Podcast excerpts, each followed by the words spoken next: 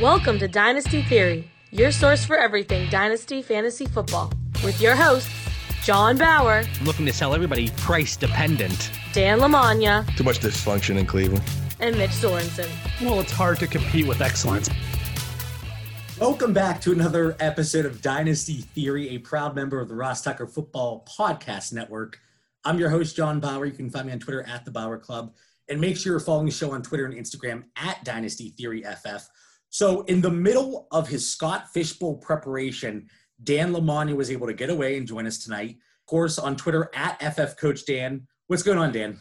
And I am pumped for tonight. You know, between coaching and playing, you know, the medical staff was always an extension of the football team. It's no different in fantasy football. So I am stoked for tonight's guest, JB. Keep us going. Keep us going, buddy. Absolutely. And of course, we are joined by Mitch Sorensen. That's at DynoMC on Twitter. What's going on, Mitch? Hey, what's going on? Closed on my house today. Get a move this week. Excited about it. It's going to be fun. Well, hopefully you don't have to jump away. I know you were going through some potty training issues here, you know, a few minutes ago. Yeah, if I just leave for the rest of the shows because my youngest one's having some issues at the moment, but it's all right. Guys, we have another great show for you today, but you know what else is great? Manscaped, who is the best in men's below the belt grooming. Manscaped offers precision engineered tools for your family jewels. I know it's a little uncomfortable and kind of awkward to talk about, but let's be honest. We have all had close calls when doing a little manscaping. The only cuts we want to happen are the players being cut from our dynasty rosters. Luckily, all that danger, it's a thing of the past. And that's exactly why Manscaped has redesigned the electric trimmer and just released the Lawnmower 3.0. It's perfectly engineered, long battery life up to 90 minutes, water resistant. It has an LED light and it's also super quiet. Of course, Manscaped is known for the below the belt grooming, but it doesn't stop there. Use it for a haircut or just to clean up that unruly chest hair. Guys, make your significant other happy and keep things nice and clean down there. Get 20% off plus free shipping by using code Theory20 at manscaped.com. Again, that's code Theory20 for 20% off and free shipping at manscaped.com.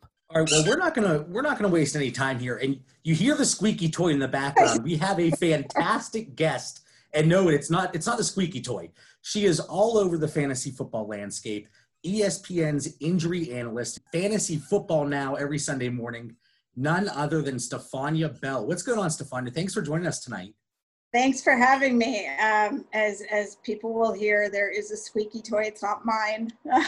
I adopted a rescue puppy during this pandemic, and uh, the the the challenge with adopting a pet during this time is that they think that you live solely to spend 24 hours a day with them.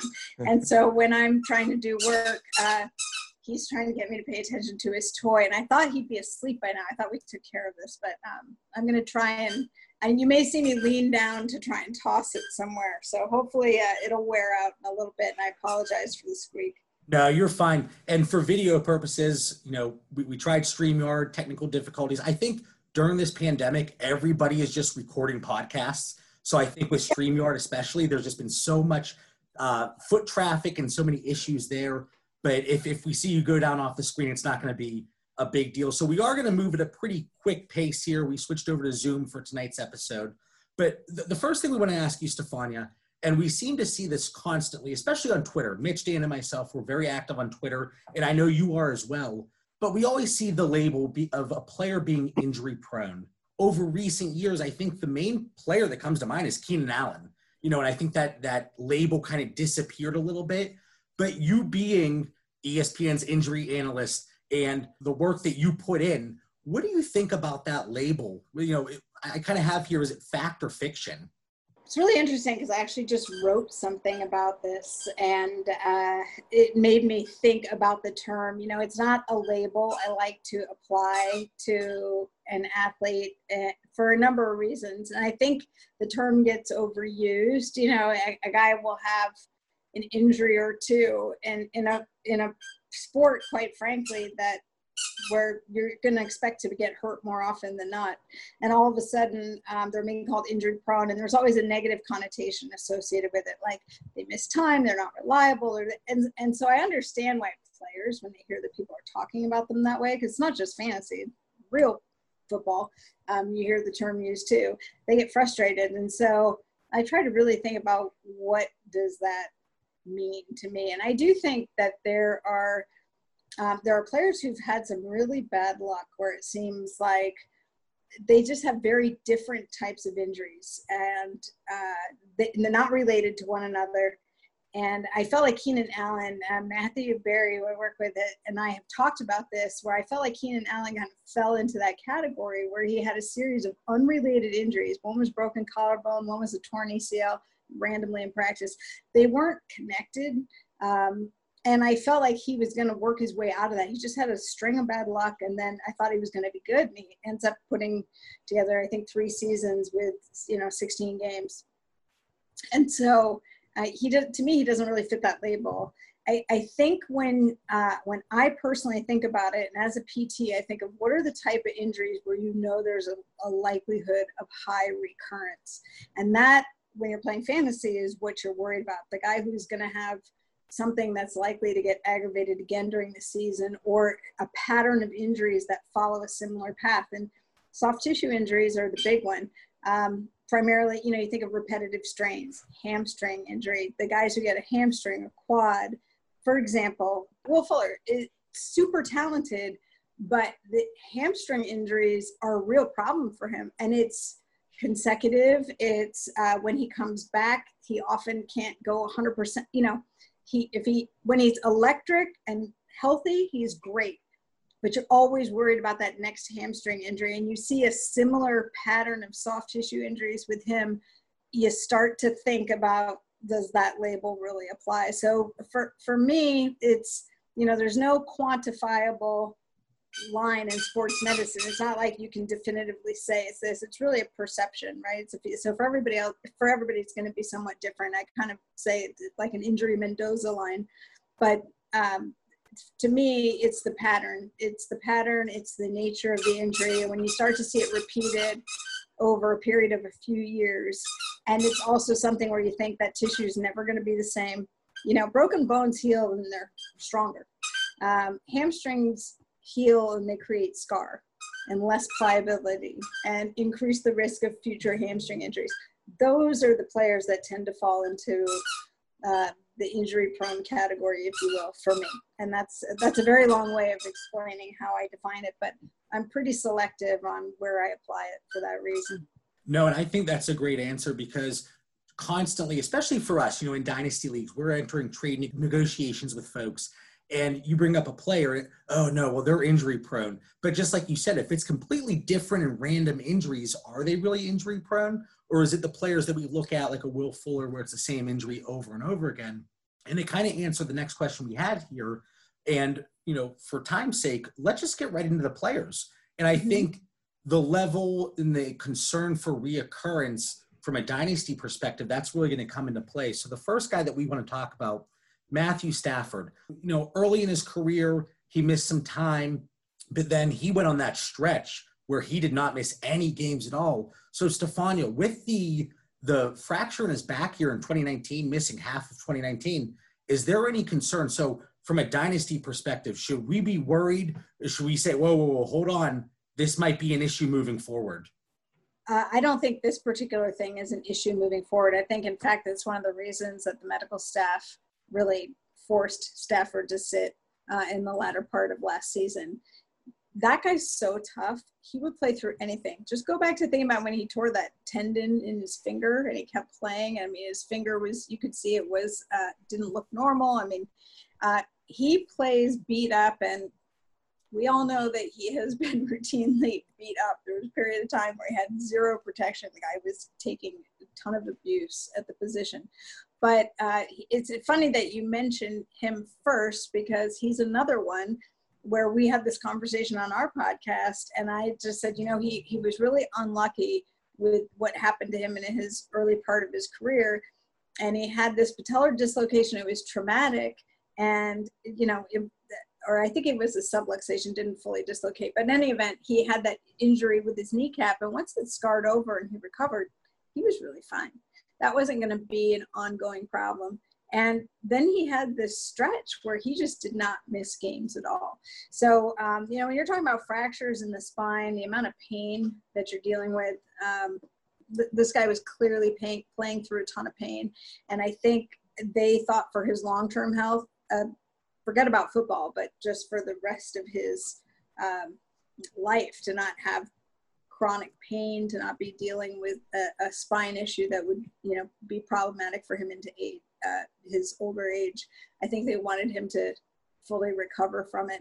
He's already talked about the fact that he feels fine, he's fully recovered, and I believe him. I, that that's not something I'm worried about. I don't want to pour I, I, I don't want to pour salt in the wound, but Mitch here He's our resident Detroit Lions fan, so he's used to seeing them get battered and bruised. But Dan, quarterback 15 in Dynasty, 32 years old. We kind of get the age discount a little bit, even though he's still playing at the extremely high level he is. How do you feel about him from a Dynasty perspective? I love how you took that opportunity to get a jab at Mitchell there. I, I had to. Uh, I had to. That, that was slick. Um, you know, I, I, love Matthew Stafford. I'm a Georgia Bulldog fan, so I've always have. I think he, he's he's tough as nails there. Uh, you know, I like him in the Scott Fish Bowl that we're all drafting in. Uh, but for Dynasty, Stefani, I, I, get a little bit of cold feet there. Uh, you know, I'm a big Dallas fan, as you can see with Dak there in the back, and I have flashbacks of Tony Romo in his back, and I just I get concerned. Should that be a long-term concern with Matthew Stafford in, in a dynasty league? You're talking about different injuries, and and that's where that's where this stuff really matters. You know, Tony Romo had uh, well, so he had two things because he had the disc in his back, that was problematic. And that often goes on to be, you know, we've seen guys who have herniated discs, they have surgery, they get better for a period of time. Um, look at Joe Flacco dealing with one in his neck, and it's pretty much taken him out of commission. Um, Tony Romo had a disc issue. That was the thing that concerned me. He then uh, later had um, the fractures in his back that he took from a helmet to the back. Now, those are not uncommon in football, and that's something that you might miss a week or two and then you're back in. So that injury for him was not worrisome long term, but the disc problem that he had was worrisome long term. Matthew Stafford had fractures, and they were multiple, more than one, um, but they were not of the type like the one Tony Romo had. So they were not the you know two weeks and just shoot up, be no big deal. Um, but they needed time to really heal so that that bone had a chance to repair itself but no word of a disc problem for him so because it's not really the soft tissue element of his spine i'm really not that worried about it I feel more encouraged now, John. I, I will draft him in Dynasty. Thank you, Stefani. Here we go. But he, you know, you brought up a good point about the age discount. I mean, just it is harder. You know, you've been in the league, you've taken that kind of abuse like he has for years at, at some point your body doesn't recover as quickly as it used to so you know protection for a player in that position becomes more important do you think he can you know avoid um, being manhandled all the time and i think he's in a better situation right now and he has more um, talent around him so uh, but you know it it depends on the terms of your dynasty league too i mean i don't think he's he's retiring anytime soon but I'm looking at him for like, you know, in, in the two to four year range. But I wouldn't be, th- you know, it's not Patrick Mahomes, 10 years and half a billion dollars later. yep. Right, right. And Stephania, that's why we wanted you to come on the show because in our dynasty leagues, we have the group chats in every single league. And I've had people say, well, Matthew Stafford, he has the back injury. And, you know, uh, we can't invest in him. But we're all just Joe Schmoes. None of us have, you know, the, the pedigree and the background that you have. So the whenever somebody next time they tell me, well, Matthew Stafford, the back injury, I'm concerned. I'm gonna say, go back to Dynasty Theory, go to the 10 minute mark, check out what Stephania Bell said, and then come back to me. So uh, I, I love the uh, the the feedback there too because I'm a big believer in Matthew Stafford. Now let's not go too far from the Detroit Lions. We're gonna kind of jump around a little bit here, again for time purposes. But um, Stephania, before we get your insight, Mitch, carry Kerryon Johnson mm-hmm. running back 32 right now in startups. He looked great his rookie year prior to leaving early and getting injured. What mm-hmm. are your thoughts here? Because now, two years in a row, he has not finished a season.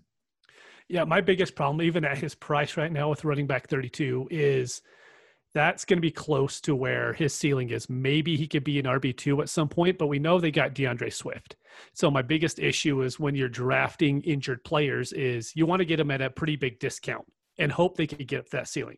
And right now you're still kind of getting Kerryon where we kind of think he's already going to finish. And so you're not getting any discount on him at all. And you know, he's young enough to where I could see him have like a Latavius Murray type of year to where you kind of are always happy with him on your team, but you're never willing to go out and to acquire him. Stephania, what are your thoughts here? So obviously, Mitch, he brought up DeAndre Swift. Is that kind of a situation where Matt Patricia thinks, okay, I want to employ the running back by committee because our other running backs, Ty Johnson, Bo Scarborough, pretty much nobody's, even though Dan, I'm surprised you don't have a Bo Scarborough jersey hanging up behind you. You love him as well. But, or, or Stephania, do you think it's kind of a situation where, you know, we use that term injury prone? Is he just a guy that's never going to be healthy for us? It's interesting, right? So I think running back is the most vulnerable position in the NFL. It, there's no way around it. I mean, your job is to be the target of getting taken down whatever way possible. And uh, then you add to that that the nature of what you do is run and pound over and over again. And your knees are the things that are going to break down when you're a runner. That's just it's the nature of it. So between the non-contact risk, just from the overuse and the the grinding and the pounding, the contact risk from being a running back and taking a lot of low hits, especially in a pile um, where guys are coming in sideways and hitting your knee. That's why a lot of running backs, you know, they end up with MCL injuries, which is what ended Kerryon Johnson's season to begin with, um, the, the first year.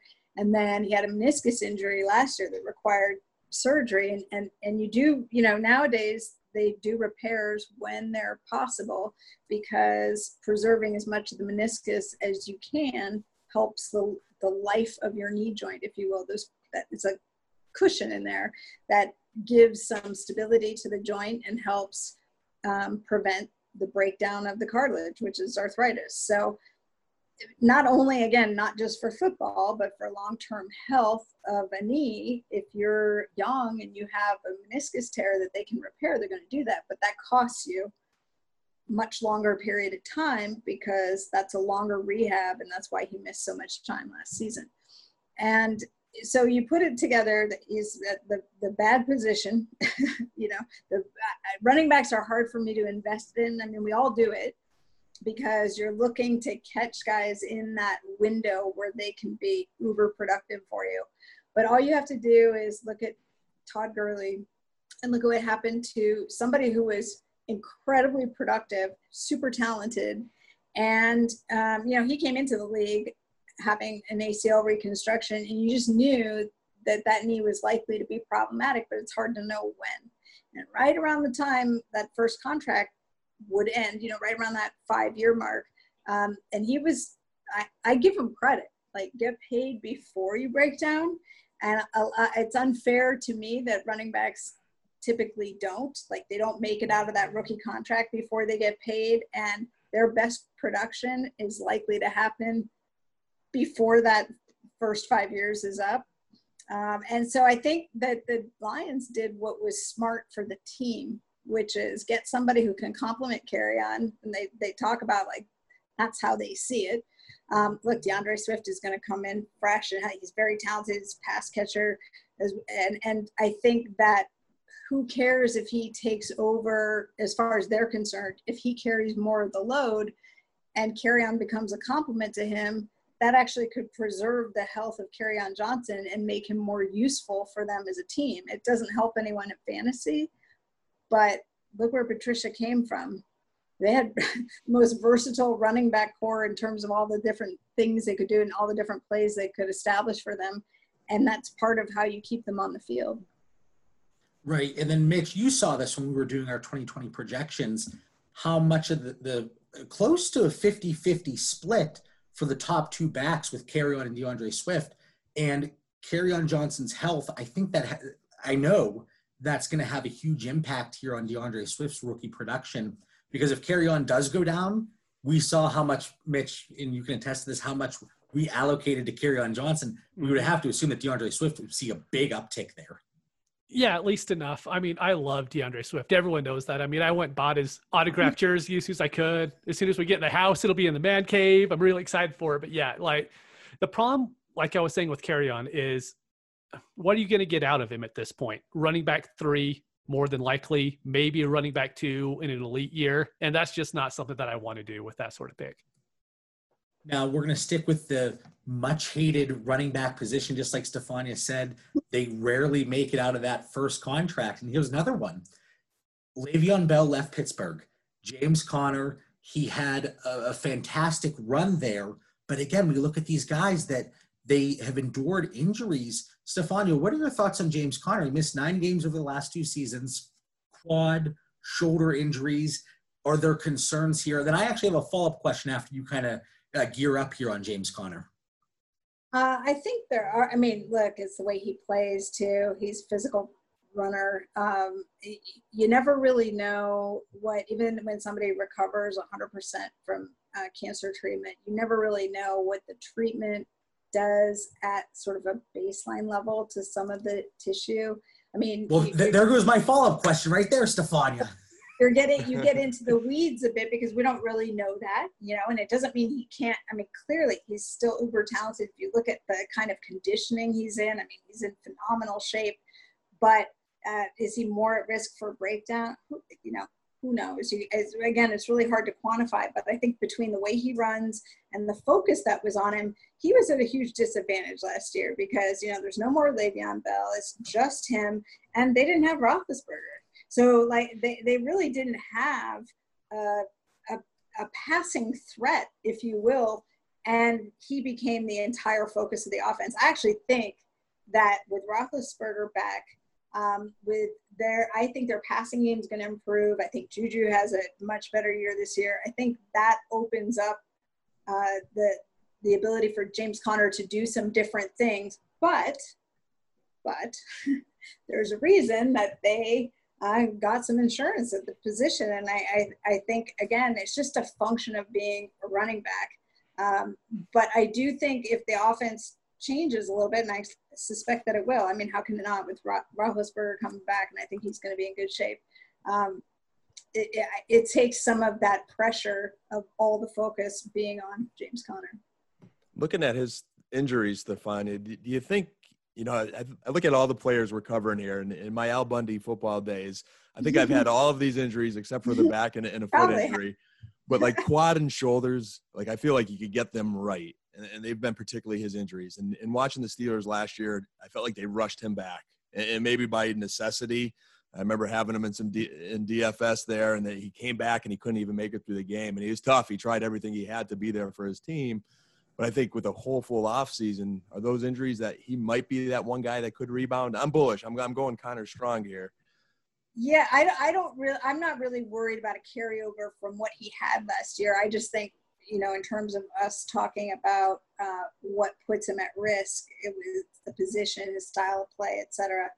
But he had an AC joint problem and he lowers his shoulder to take a hit. He's always going to get hit, and it's almost impossible to get that fully better during the course of the season. I mean, you're right. They did everything they could. He was pushing to get back and try it. And then he took one big hit. That one game, I think he was in for, I don't know, a series or something. You know, much of the fantasy world's disappointment. But sometimes that's the only way you know. Sometimes that's the only way a player knows. And the Steelers might have known, hey, we don't know if this is going to work. We're going to give it a shot and we'll see. And then they had a plan for when it didn't. And that that's the other thing is there's so few games in the NFL compared to you know a typical baseball season with 162. We got the NBA with all kinds of games.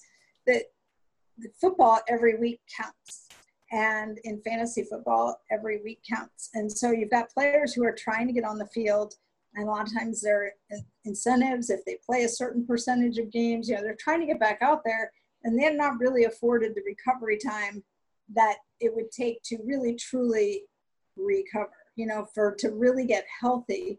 And so they're trying to push through injuries that might not be a big deal if they could just sit out, you know, take like six weeks in an off season and completely rest and get better.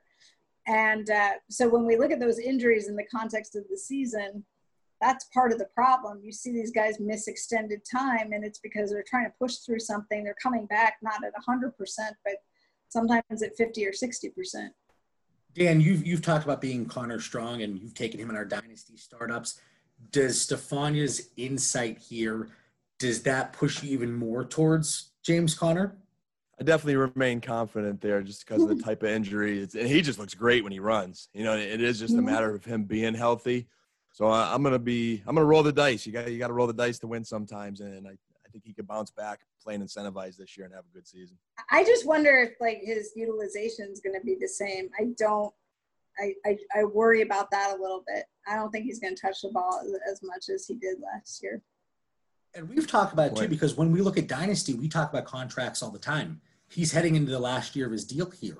Does he get extended? Obviously, he's the Pittsburgh kid. Does he take a, a, a hometown discount?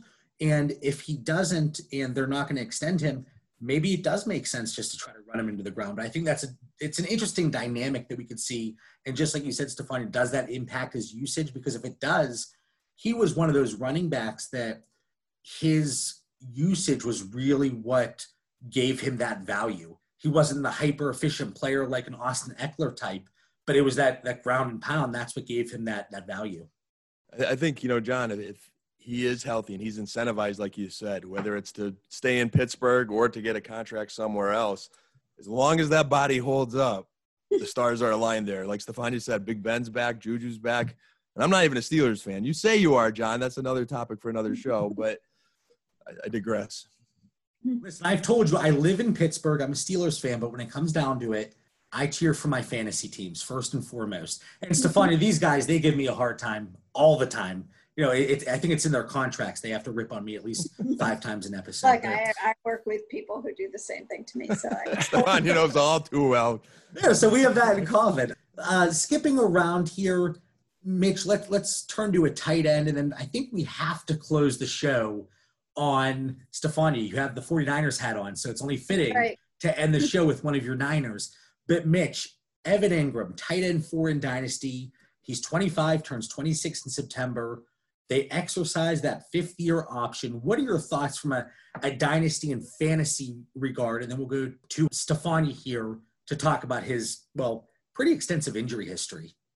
So it, this goes back to just what I was saying before is – I think he has the talent to be the tight end three or four in dynasty. I think he could do it year in, year out if he stays healthy. But right now, you're already paying that tight end four price. So if you're already paying at a ceiling and he has an injury history, I don't see the point in going out and acquiring him when you could get someone else that could hopefully stay healthy and then move there in the future. So that's my biggest issue with him. I love him. And if he's on my team, I'm okay having him. But there's not a startup I've had this year that I've gone out and drafted him because I hate drafting people that are at their ceiling. And I don't see any point unless Kelce retires that he can move up above Kelce, Kittle, and probably Mark Andrews. All right, Stephania. So Evan Engram, he's missed 13 games over the last two seasons. Foot, hamstring, MCL, foot again.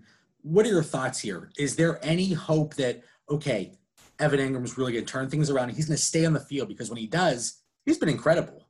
He has. And I think, again, he's another one who was at a disadvantage because there was a lot of focus on him. You know, when Odell got hurt, uh, he became a, a, big target, and and you know there was um, there was a lot more attention on him. And again, I think that has something to do with why these guys, uh, you know, when the ball is in their hands, we, we often look at like how much they're on the field, but if you look at how involved they are in the game, the ball is in their hands more, if they're being targeted to be tackled that becomes a problem when you're looking at their injury risk. And so I think that was a factor for him initially. He also, you know, it's soft tissue injuries, like you said, the hamstring, the MCL, some things that took a little longer. There was this sense that he'd be back and then he wasn't quite ready to come back. I think you just have to bake the risk into his value and assume that at this point, um, he's not going to play all 16 games. So, what are you willing to um, what are you willing to spend for someone where you're probably going to get a handful of games that you can't have you you are you're not guaranteed to have them? Like it's icing on the cake if you get him um, but and you know it's interesting as a tight end position we actually talked about this last year Um, tight ends look so different now than they used to for the most part. I mean, I like to say the 49ers were early in having these big physical pass catching tight ends. I don't know if you guys remember Brent Jones, but it's like the way we we saw tight ends do that could block and catch passes and they were critical to the offense. And now I don't you you every team has to have one of those you know you hear about the blocking tight end pass catching tight end or some hybrid, um, you know, and they're amazing athletes, but they're big um, because of the nature of their position. And there's this uh, this build of a tight end that is built for physical contact, but is also super fast. Um, and there was an article in the Washington Post last year, and I think it was probably prompted because Jordan Reed is sort of a classic example of you know are they trying to create something that's built to fail because their body can't really hold up that size with the demands that that that are placed on it? It's a fair question because the the role of tight end is is different than it ever used to be. And not necessarily the measurables and the metrics but i think that's a great comparison between evan engram and jordan reed. Jordan reed again absolutely fantastic when he's on the field just like evan engram but he just missed so much time. And I think that's a fantastic point and something that I know in our league chats and different places that we've talked about this, that it hasn't been discussed. The way the tight end, the new mold, is it fit to fail? And I, I think that's a, a, fantastic insight. Dan, any thoughts here on Evan Engram? I, I know on previous episodes you've kind of shied away from him, and I think the reasons are pretty similar to Mitch. You know, we don't know if he's going to be on the field. I think we, it's a safe bet that he's not going to be on the field for 16 games. I was really interested what Stephania was going to have to say there because he is a guy, you know, I kind of joke and use the, you know, phrase been made of glass. Uh, he just hasn't been able to stay healthy. I don't have any dynasty shares, but he's intriguing every year. I mean, you know, the talent is there. You know, he's a guy that I'm, you know, fighting with a little bit. Scott Fish Bowl here. Do you take an Engram or not? And, uh, you know, I'm probably going to, you know, the answer to Stephania's question was, you know, are you willing to take that chance knowing you're going to miss a handful of games, and I'm probably not. And something like Scott Fish Bowl, I think you need the upside with how many teams are in there. And, you know, I can't really attest to it too much because I got destroyed last year. and, but, you know, I, I was saying, Stephania, before we got on the air, that one of the guys I really loved, and we talk about injuries, Sony Michel, and he just kind of killed oh, yeah. me last year. I, I, I, thought he was going to be a great value, and he was that nothing. But yeah, he had a problematic knee coming into the league, and it's yep. just continued to be problematic. And I I feel for him because I, I don't think he'll ever be hundred percent. Right now, John, for someone who went eleven and one in the fishbowl last year, you know, I would I would probably say stay away, but I, I do agree you need some to take some chances. That's pretty impressive. Thanks, Stephania. I appreciate it. I did not. I'm just going to point out I had Cam Newton. I had Sam Darnold. I Cam Newton missed the whole season. Darnold missed it bunch right at the beginning. All my tight ends got hurt. I, I Melvin Gordon decided he wasn't going to play football right after we drafted. It was terrible. So I can only do better this year. I'm, that's what I'm telling myself. The, the stars Stephania, it, it, could it could always be worse, Stephania. You could be like Mitch here, and you could have taken Damien Williams at the beginning of the third round. wow, it, it would have worked out if he was healthy. it would have been okay. I had to get that jab in. So sometimes the stars are not aligned. And John would John told me I couldn't say this because I'd embarrass him, but it's been killing me not to call you Starfania. Listen to so many episodes, and you know I don't know if that was just for Matthew and Field and, and the crew over there, but no, no, no. It's fun. It's funny. I mean, it's funny because people say it on social media, like eh, you know these things. Matthew has a way of making things stick, for better. so it is ingrained. So hopefully for this year, the stars are aligned for you, Starfania. Uh, well, thank you. I, I I feel like I deserve it. I paid it. I paid a price of shame last year. So. And those are even nice words coming from a Cowboys fan to a 49ers fan. But speaking of a 49ers fan, Stephania, Debo Samuel, especially this offseason, it's like any little piece of information we got, especially on Twitter, we just drove it into the ground and beat it like a dead horse. Debo Samuel, Currently wide receiver 26, 24 years old, not an old player by any means, obviously, one season under his belt, has the foot injury from earlier in this offseason. So, a few questions, Stephania. One, what's the short term implications here? And two, because we've seen it with other players, is there a concern for re injury that could really cost him time later in the season or even later in his career? So a lot of it depends on how this is managed going forward, and there's there's reason to feel um, very good about his future. Number one, he had a similar injury in college, opposite foot. It's not a problem. So uh, it's if it's not the same foot. I mean, it was the first thing I wanted to find out was did he have a refracture on the same side because that would have been far worse. Um, and the reason being the usual when you have a Jones fracture, like standard procedure is to pin it. You know, they put a little pin in the foot. that that area, it's a fracture of the fifth metatarsal. It's like a long, the long bone on your forefoot attaches to your pinky toe. So if you look down at your foot, that long bone that goes to the base of your pinky toe, you fracture it kind of near where it joins the toe, and that uh, area doesn't have a good blood supply. So in the old days, they just used to put you in a walking boot or a walking shoe or whatever and wait for it to heal. Problem is, a lot of times it wouldn't heal well on its own because it just doesn't have good blood supply and it's unstable. You know, it's easy to destabilize, not heal. So uh, now the standard is to put a little pin in. The procedure itself isn't a huge deal, but uh, it still has to repair itself. It's still not a great area for healing. So it can be augmented. They put a little um, paste in there that's got some um, uh, basically some growth factors to kind of help the healing process and and what have you. And the thing is that um, it depends on the nature of the injury. Sometimes they're just little itty bitty cracks. It's not all the way through the bone. Sometimes it's a complete fracture all the way through. And those nuances can impact the healing. Now, what you'll see is if it's in season, most of these guys will come back in season and for all the reasons that we talked about. You're trying, you know, you've got a short opportunity, um, especially if your team looks like it's doing well. There's a chance for you to come back at the end and contribute. They will do that and take the risk that it could refracture, knowing that even, you know, bone we say takes six weeks roughly to heal, and the Jones fractures you want to give it a little bit longer. But um, if you look at like what happened with Greg Olsen, when he had his, he came back because there was an opportunity to come back and contribute. And he knew that there was a chance he could refracture. And but if if you do, then you go and you have this more robust secondary procedure. But that's like a six month recovery.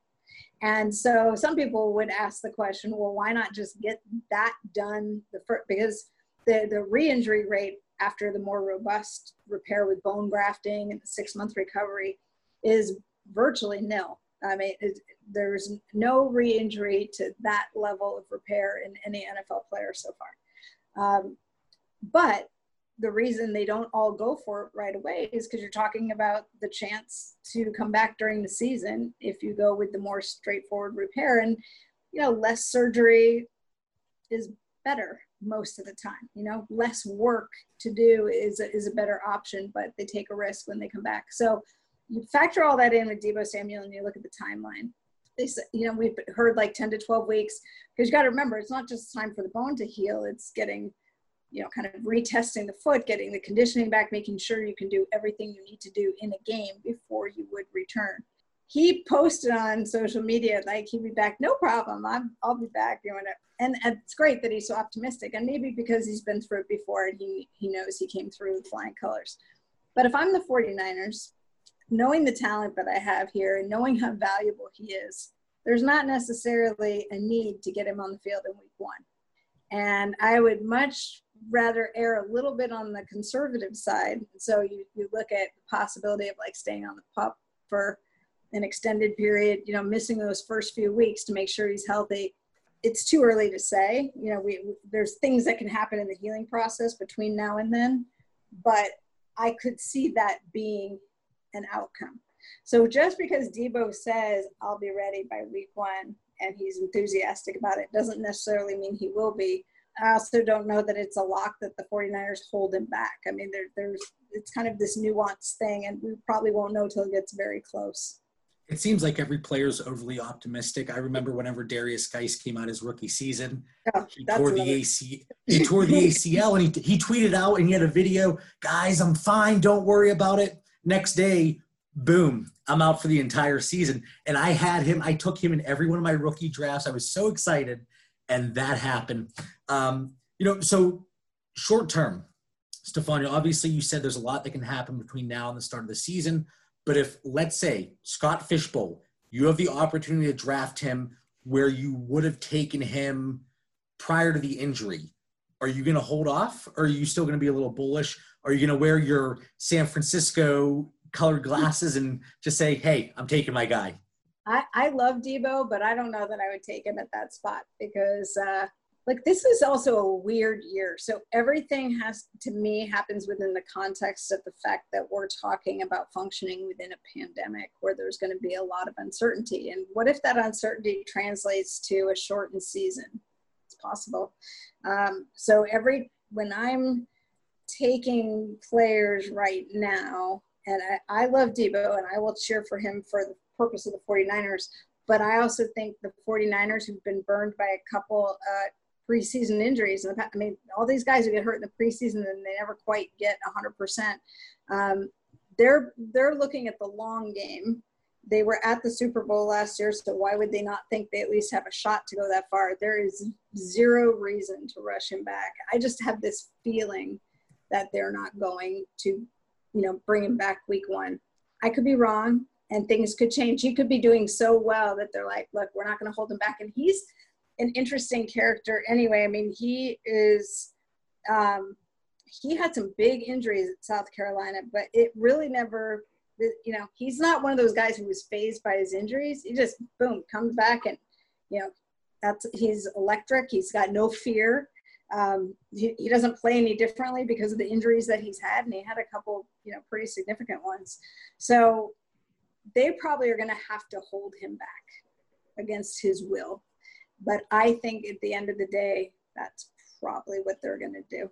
So to answer your question, I'm not investing the same amount right now. Now, you know, talk to me if I'm having a draft right before the season starts, yeah. and I might feel differently. But but if it, for dynasty purposes, I would have no hesitation about getting because I'm looking at the the long game.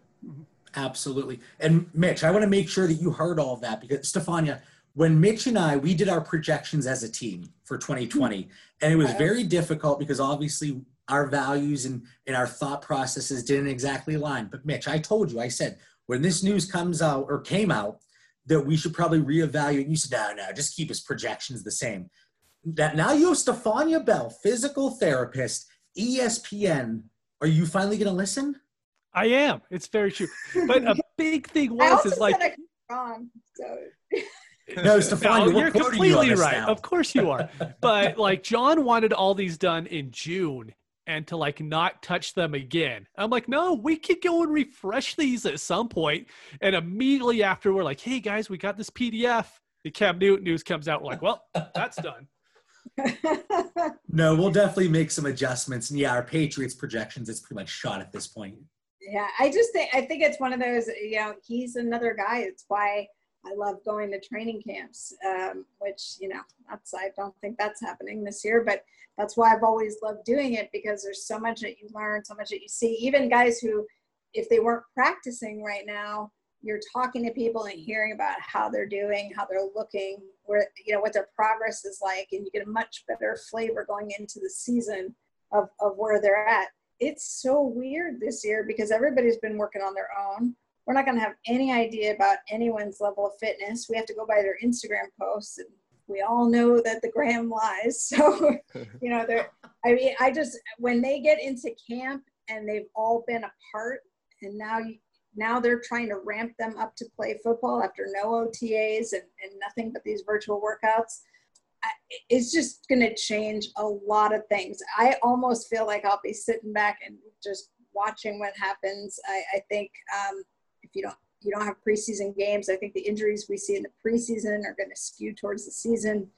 Uh, I mean, I hate to be gloom and doom. Like, don't get me wrong. Like, I love football. I want football. I want it to work. But you're you're you're going to see something you've never seen before. So if we try to apply all the same rules that we traditionally go by, we're going to be disappointed because I, I don't think we can expect the same outcome given the context of everything that's going on. And based on how 2020 has gone so far, the pandemic, those killer hornets or murder hornets or whatever they were called, you know, just all this crazy stuff. I assume it's going to get crazier before it gets better. But Dan, Stephania already said dynasty purposes. It, she's not changing her value based on what we've seen so far. What do you think? I don't think there's anything to add to that. I, I think Stephania was spot on with Debo. You know the different type of scenarios. I, am going to go off the show notes here, John. I'm, I'm cheating a little bit tonight because there's a, a, special opportunity having Stephania. I have more shares than what any human should have of Amari Cooper. I know we're getting a little short on time, but could you just help me sleep a little bit better tonight and tell me my dynasty shares are going to be okay? Well, this is the guy who said he had plantar fasciitis and never caused him to miss games before, and he played through it. And he actually did remarkably well last year. Again, when it cropped up, I've never seen anyone. If you've ever had plantar fasciitis or if you've seen people who have it, it is so painful. I'm not really sure how he uh, was able to perform as well as he did. But that said a lot to me right there. We know that he's much happier in Dallas. I mean, he's got a great setup there. So, um, look, I, am with you. I'm I'm a huge Mari Cooper fan. So that's all I needed. I will sleep well tonight with my head on the pillow. And end show. God, God forbid, Dan, we go one show without talking about one of your Cowboys. But Stefan, you talk about the plantar fasciitis. I actually I self-diagnosed myself many moons ago with plantar fasciitis. Luckily, I'm I really don't leave my couch too often, so it wasn't too big of a deal for me. So you could still perform. You could still show up, and you know, here you are. So before we wrap things up tonight, Stephania, we're having Field Yates on the show, July 29th. Young Field Yates, as Matthew. I know, I know. So I want you to give us a question. It can be serious, goofy, something in between that you think we should ask him that our listeners would enjoy? Oh my gosh, you're putting me on the spot. um, you know, I, I think you should ask him. Well, there's two things. One is you can ask him about his puppy because he is so over the moon about they they got a puppy. Uh, his name the the puppy's name is Cisco, just like the brewery that is Fields like home away from home during the summer. So um, you could ask him about the puppy because the puppy dominates all of his um, social media with the exception of the football content. Um, but I think you should ask him about his Gardner Minshew uh, impersonation. Yeah, I think you should you should have people ask him where he got the idea to be Gardner Minshew. And uh, did you guys see that at Halloween when he did the the Minshew costume? You know what you should do is you should get a picture of it and put it up when you have him on. And that's a great idea him about the comments that he got. A couple people honed in on a couple of key things.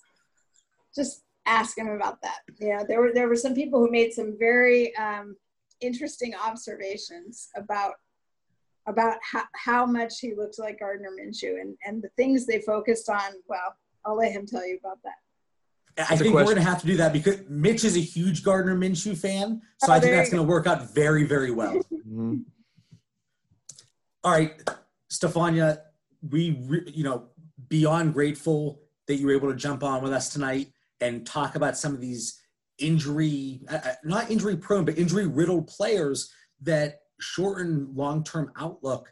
It's something we need to take a look at. So, as if our listeners do not know, please let them know where to find you on social media and anything you're working on throughout the off season.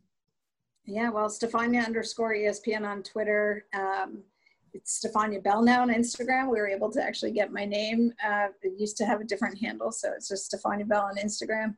And um, what I'm working on right now, and uh, I, when are when is this um, gonna post? Uh, this will be out as soon as we hang up here. I'm gonna edit it and kick it out. So I mean, okay. within I two hours.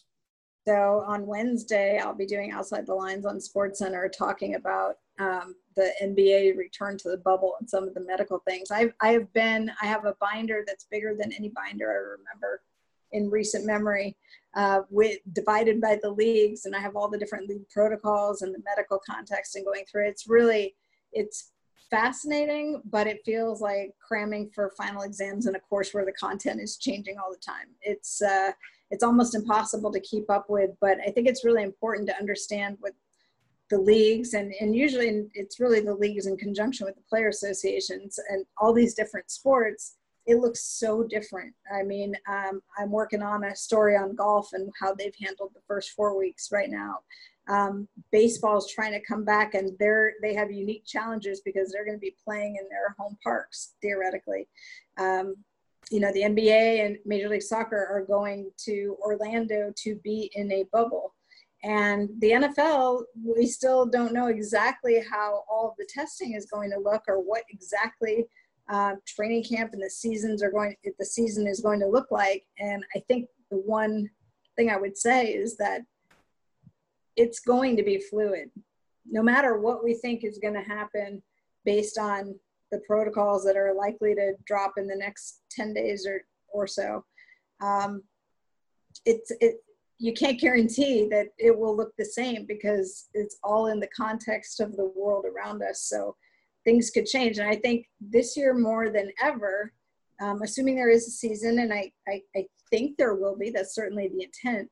Um, but the nimble fantasy football players will be the ones who will do well. The draft, I think, uh, matters some, but I think it's going to matter less because if players test positive and they're out for a week, all of a sudden you don't have a player. And if a position group is completely decimated in the sense that they're all have to be quarantined because they test positive, what if you have a team that has to forfeit a week? I've heard that proposition.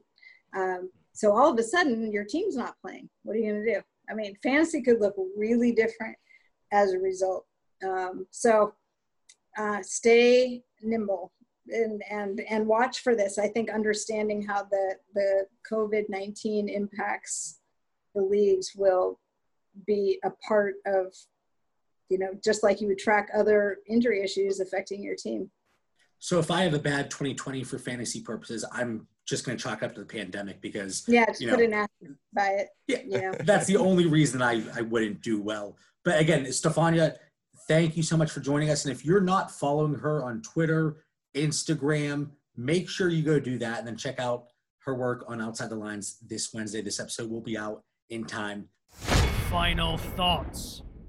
Final thoughts for the night. Mitch, let's start with you. What do you have for our listeners? I just want to say thank you to Stefani for coming on. This was, you know, it's nothing that us three know anything about. We don't know about injuries. We just guess at it. So having someone come on who could tell us kind of how it is is amazing. Dan, what are your thoughts? Yeah, it was an absolute pleasure tonight, Stephania, and uh, I'm keeping an eye on you on the fishbowl over here. We're in the same conference, different divisions, but we're in the same conference. I'm over there in the wrestling figures conference, and uh, appreciate the Mari Cooper good news, and uh, we'll be following your work. Thank you very much. Oh, thank you guys for having me. Thanks for adjusting to the Zoom as well. I appreciate that. And the puppy did quiet down. yep. Well, I was laughing. You, you said you thought he would be asleep, but he heard you were going to be on Dynasty Theory. He's like, Mom, I got to stay up for this. I can't go to sleep yet. But yeah, Stephania, thank you. And thank you to all of our listeners for tuning in. Find us on Twitter and Instagram at Dynasty Theory FF. Stay safe, be kind to each other, and have a great night.